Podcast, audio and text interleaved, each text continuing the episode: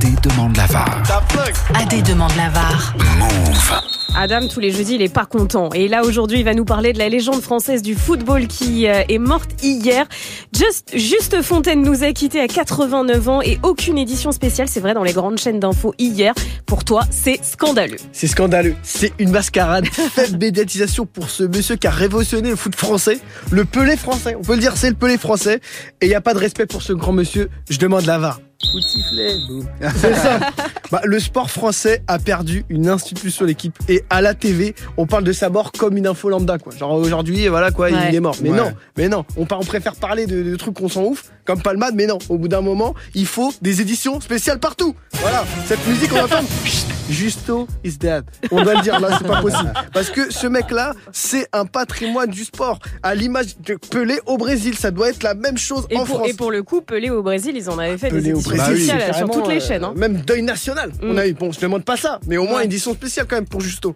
Mais je vais vous expliquer pourquoi Monsieur Juste Fontaine mérite qu'on stoppe tout pour lui. Je vais vous expliquer pas déjà, tout simplement parce que c'est le pionnier du football français, voire même du football mondial. Parce que si aujourd'hui il y a Zizou, il y a Platini, il y a Mbappé. Bah c'est grâce à ce monsieur. C'est lui le premier, c'est lui le premier dans les années 50 qui a traumatisé le football. Déjà avec son record de 1958 qu'on connaît tous, enfin, qui est bien connu. 13 Il a mis 13 buts en Coupe du Monde.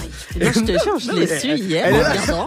13 buts, c'est-à-dire. Maradona, Pelé, ramener qui voulait Ronaldo, Messi, personne n'a réussi à battre et il tient toujours le record. C'est incroyable, un truc de 1958. Donc c'est dire à quel point c'est incroyable. Et surtout aussi, il a fait partie d'une équipe de légende, le Stade des Reims des années 50, qui jouait les finales de Ligue des Champions contre le Real. Vous imaginez le Stade de Reims en Ligue des Champions? Le mec, c'était le pire cauchemar, ce Real, c'est incroyable quand même. Donc mettez du respect sur lui. Et il a le bilan le plus efficace de l'histoire de l'équipe de France parce qu'il a mis 30 buts en 21 matchs. Ça fait plus d'un but par match. Le mec, c'est Énorme. incroyable. Et là, on en parle. Donc, déjà, ça, c'est côté sportif qui fait de lui une légende. Mais pourquoi c'est une icône? C'est le à côté du terrain parce que c'est simple. C'est la première star du football en France. Et aujourd'hui, le sport numéro un en France, c'est quoi? Le football. foot. Donc, ça veut dire que le mec, il a eu un vrai impact sur la société française. Parce qu'à l'époque, le foot et la boxe, ça se battait. Et aujourd'hui, la boxe, elle est loin derrière le football. Donc, ça montre que le mec, c'est quelqu'un. Et surtout, faut savoir que c'est aussi une des premières stars de l'après-guerre et qu'il a participé, il a contribué à la reconstruction de l'union du peuple français. Parce qu'après la Seconde Guerre mondiale, c'était compliqué, on avait besoin d'icônes et Justo, heureusement qu'il était là pour unifier les gens et, et, et du coup, ça a rendu de la fierté, ça a insufflé un sentiment de fierté, d'appartenance à la société française et ça, ce qu'il a fait, c'est une mission de service public et c'est plus que du football. Et dans les, dans les années 50, être un footballeur, c'est pas comme aujourd'hui. Donc franchement, juste vrai. pour ça, le mec, il a permis à développer un- et, et- et donner la confiance aux Français. Et ça, c'est beau.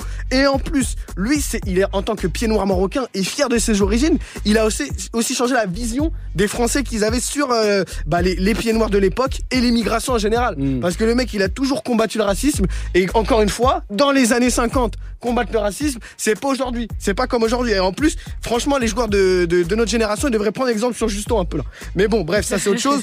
Et en plus, il a changé les, les, les mentalités. Donc franchement, juste pour ça, il mérite une édition spéciale. C'est un grand monsieur. C'est plus qu'une légende du sport. C'est le patrimoine de la France. Voilà. patrimoine. C'est le terroir, Justo. La culture. Voilà. La Culture. conclusion de la K.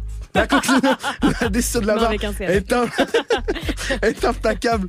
Une légende. Il mérite un matraquage télévisuel pour tout ce qu'il a fait pour lui rendre hommage. Parce qu'il a apporté au foot français et à la société française en, général. C'est le Pelé français. On sait combien le foot est important aujourd'hui en France. Et c'est grâce à lui. Et en plus, juste en info perso, vous savez que c'est le premier coach à avoir fait monter le Paris Saint-Germain en première division? C'est Ah ouais. Et ouais, c'est-à-dire qu'aujourd'hui, si on a le Paris Saint-Germain en première division, c'est grâce à ce mec-là. Donc aujourd'hui, qu'est-ce qui fait briller la France internationale? L'équipe des France et le PSG. Mm. Et c'est grâce à ce monsieur. Donc merci Justo, le Marocain. Voilà.